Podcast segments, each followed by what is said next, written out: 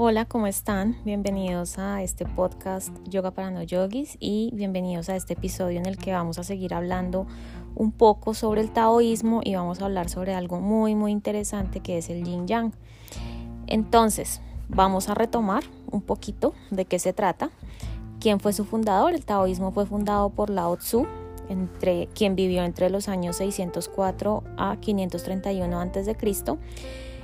El taoísmo está registrado en el Tao Te Ching y es una colección de enseñanzas para vivir en armonía con la naturaleza, con otras personas y también con uno mismo, sobre todo en su interior. El Tao, que se traduce como el camino, se considera una fuerza trascendente y la fuente de toda la creación. Los objetivos de vida o las tres joyas de un taoísta son la compasión, la humildad y la moderación. Entonces, el taoísmo consiste en vivir dentro de las leyes de la naturaleza y en armonía con el ciclo de la naturaleza. Es reconocer, entender y comprender que todo está interconectado, que todo lo que haces, lo que hago, lo que hacemos afecta a todo lo que nos rodea. Los taoístas buscan precisamente vivir en armonía con el Tao. Bueno, entonces vamos a hablar un poquito ya de las prácticas físicas. Es un resumen, es algo muy rápido. Entonces, en cuanto a las prácticas físicas, debido a que el taoísmo no hace una división rígida entre cuerpo y espíritu, reconoce que las acciones físicas tienen un efecto espiritual. Miren que esto está muy relacionado también con el yoga, porque en el yoga las asanas busca que no solamente afecten la parte física, sino también que muevan energía y que uno pueda tener una evolución espiritual. Y también de alguna manera mental, ¿no? El espíritu y la mente yo creo que están conectados y así lo dicen varias cosmovisiones. En cuanto a la pureza, los textos taoístas enseñan la importancia de mantener el cuerpo puro para garantizar la salud espiritual. ¿Qué hay que hacer para permanecer puro? Se deben evitar ciertas actividades y alimentos, actividades o comportamientos como la codicia, la lujuria, el orgullo y la deshonestidad son ejemplos de cosas que deben evitarse. Y más adelantico les voy a hablar un poco sobre la alimentación. No, de hecho les voy a hablar de una vez. La dieta taoísta clásica recomienda abstenerse de alcohol, de cualquier sustancia psicoactiva, carne, animales, legumbres y cereales. Entonces, no sé, la verdad, eso excluye casi todos los alimentos, solo quedan los vegetales y las frutas. Pues mi chica, la ingesta de proteína me preocupa ahí un poco, pero bueno, habrán maneras, ¿no? En cuanto a la meditación, es muy, muy importante para los taoístas. De hecho, en varios templos se practican complejos rituales de meditación y el taoísmo, así como cualquier otro movimiento espiritual o cualquier otra, otra religión, sino que es que religión a mí me suena a otra cosa, pero como cualquier otro, pues ha tenido variantes según la zona a la que ha llegado, la zona geográfica a la que ha llegado. Entonces la meditación pues se ha visto afectada también por cambios demográficos y geográficos y demás. Sin embargo, pues ellos hablan de la meditación como una herramienta para crear quietud mental y mejorar la atención plena. Dice que esto puede dar a una persona el espacio mental para conocer el Tao directamente. Es impresionante cómo al final del día, si uno busca este tipo de cosmovisiones, lo que predican es que mediante la quietud y la paz mental uno se puede conectar con la fuente de la creación. Llámese Dios, llámese Ser Supremo, llámese Divinidad, aquí como se llama en el taoísmo, llámese el Tao, mi gurú del que tanto he hablado en los últimos episodios, el doctor Joe Dispenza, habla del campo unificado de energía. O sea, cualquiera que sea la definición que ustedes le pongan o el nombre que ustedes le pongan, la meditación, independientemente de la corriente filosófica, teológica, espiritual que sigan, la meditación va a ayudar a que uno se conecte y a que tenga espacio mental para que uno pueda conectarse con esa divinidad. En cuanto a la respiración, ellos dicen que es la forma en la que el chi o el ki, yo no sé, se pronuncia, en Dragon Ball Z, por ejemplo, lo pronunciaban el ki y se refiere a eso mismo, a la energía vital del cuerpo. Pero Por ejemplo, hay una práctica que me gusta mucho, el Qigong, y pues se pronuncia chi, o sea, ni modos. Pero bueno, la respiración es la forma en la que el chi, esa energía vital, se percibe más fácilmente, y hay muchos ejercicios de respiración taoístas. Los ejercicios de respiración están muy asociados con el Qigong, que es una práctica en parte de artes marciales, pero de las artes marciales les voy a hablar más adelante. El flujo de energía, que es este chi que les cuento, está dentro del cuerpo y puede cultivarse, mejorarse, regularse y armonizarse mediante diversas formas de ejercicio, meditación y técnicas como la acupuntura y la moxibustión. La acupuntura es, si están familiarizados, pues es el uso de agujas para desbloquear como nudos energéticos en el cuerpo, dependiendo los meridianos, porque en la medicina tradicional china se habla de los meridianos, que son como campos de energía que están alrededor del cuerpo, y pues unas partes están relacionadas con otras. Entonces, por ejemplo, en algún momento me hicieron una acupuntura en un tobillo, y eso estaba relacionado con mi ovario, entonces me dolió el tobillo porque mi ovario no estaba bien. El tobillo izquierdo, porque mi ovario izquierdo no estaba bien. Entonces uno dice, ¿pero qué tiene que ver eso? Pues nada, ellos, así como ellos hablan de que el universo está todo conectado, pues nuestro cuerpo, que es una representación al final del universo, también está interconectado todo. Entonces eso es lo que hace la acupuntura. La moxibustión es como una práctica es como parecido a un cigarrillito de tabaco, pero no es tabaco lo que usan, y también se usa el calor para desbloquear en esos mismos puntos que utiliza la acupuntura, y es también para hacer desbloqueos energéticos en el cuerpo. Es súper chévere. Si algún día pueden ir a un lugar obviamente confiable donde se puedan hacer acupuntura y moxibustión, es muy muy bueno para el cuerpo y para la salud.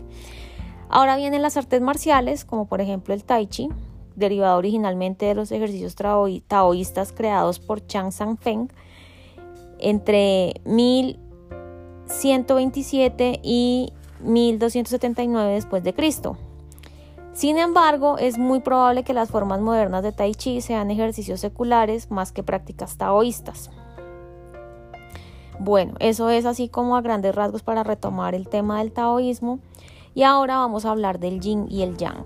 ¿Qué es eso? Mucha gente habla de él, se lo tatúa, mejor dicho. Está como, sobre todo se ha vuelto como muy mainstream, como que la gente se ha vuelto un símbolo muy comercial, pero la gente solo sabe que sí, que es el bien y el mal dentro del bien y el bien dentro del mal, pero detrás de eso hay toda una visión cosmológica muy interesante que les quiero compartir.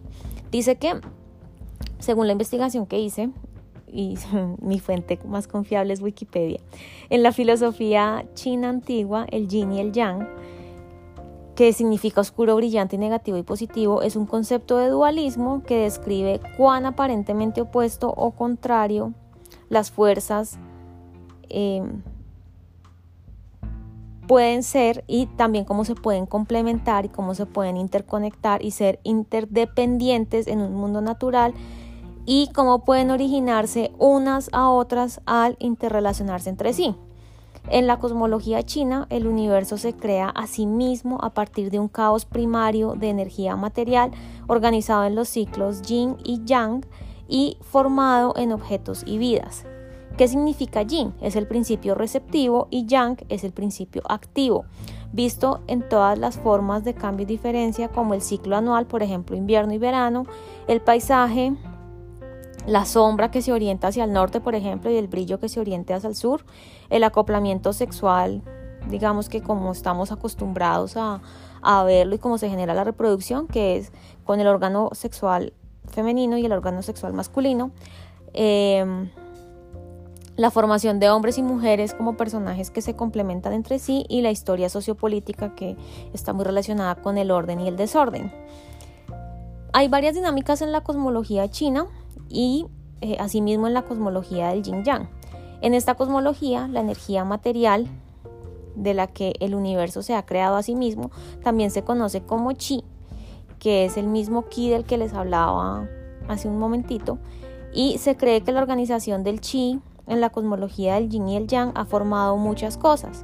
Entre estas estamos nosotros los humanos. Muchas dualidades naturales, por ejemplo, como la luz y la oscuridad, el fuego y el agua, la expansión y la contracción, se consideran manifestaciones físicas de la dualidad simbolizada por el yin y el yang. Esta dualidad se encuentra en el origen de muchas ramas de la ciencia y la filosofía clásicas chinas, además de ser una pauta principal de la medicina tradicional china, de la que les hablé, y un principio central de las diferentes formas de artes marciales chinas y también de ejercicio, como el tai chi, el qigong, y pues también el yin yang aparece en las páginas del I Ching. Sí, estoy leyendo aquí unos apuntes y a veces se me pierde. Bueno, entonces se puede pensar en el yin y el yang como fuerzas complementarias en vez de pensarlas como opuestas, que interactúan para formar un sistema dinámico en el que todo es mayor que las partes ensambladas. Entonces la suma de las partes es... ¿Cómo es? Ay, eso había una expresión en matemáticas y ahora se me olvidó. Es algo así como que cada parte, la suma de las partes es mucho más grande, bueno, que el todo es más grande que la suma de las partes. Ay, Dios mío. Bueno, mejor no sigo hablando que los voy a enredar. Bueno, entonces, según esta filosofía, todo lo que existe tiene aspectos tanto yin como yang. Entonces, por ejemplo, la sombra no puede existir sin la luz. Cualquiera de los dos aspectos principales puede manifestarse con más fuerza en un objeto particular según el criterio de la observación. El yin yang, que el símbolo se escribe taijitu con J, muestra un equilibrio entre dos opuestos con una porción del elemento opuesto en cada sección. En la metafísica taoísta, las distinciones entre el bien y el mal, junto con otros juicios morales dicotómicos, o sea, que se parten dos y que esas dos partes son como el agua y el aceite, son perceptuales y no reales, y por tanto la dualidad del yin y el yang es un todo indivisible. O sea, la luz no puede existir sin la oscuridad, el bien no puede existir sin el mal, etc. Sin embargo, en la ética del confucianismo, sobre todo en la filosofía de Dong Zongyu, se adjunta la dimensión moral a la idea del yin y el yang. Bueno, esto era hasta el momento lo que les quería compartir sobre el yin y el yang. Es una información muy, muy genérica, es algo no tan profundísimo. Encontrar información sobre el yin y el yang en un lenguaje, digamos, accesible a mi cerebro fue todo un reto. Tuve que buscar cosas en inglés, luego traducirlas al español, pero bueno, quería igual compartirles porque el taoísmo me parece súper interesante y yo no creo que uno deba dividir y como no, yo practico yoga, entonces me cierro a todo lo demás. Al contrario, como el yoga es unión, pues me parece interesante mostrarles otras corrientes filosóficas, otras cosmovisiones que al final del día todas tienen muchas cosas en común. Lo importante es eso, que podamos ver las cosas en común y lo que nos resuene y tomar lo que nos gusta, lo que nos resuene y lo que nos hace mejores personas. Esperen en una próxima entrega todo lo relacionado con taoísmo y artes marciales porque me encanta. Les confieso, los animes que me vi tenían, cuando era chiquita, principalmente Dragon Ball Z y Ranma y medio, tenían mucha incorporación y era el eje central era las artes marciales. Entonces, desde pequeña me gustó mucho el tema. Nunca me atreví a practicar.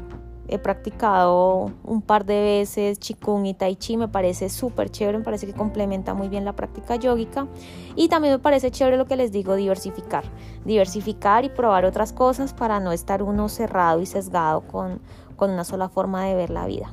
Muchas gracias por seguirme, muchas gracias por escucharme y recuerden, esto es Yoga para No Yogis. Les mando un abrazo y no se pierdan mi próximo capítulo sobre artes marciales y yoga que tienen en común. Un abrazo.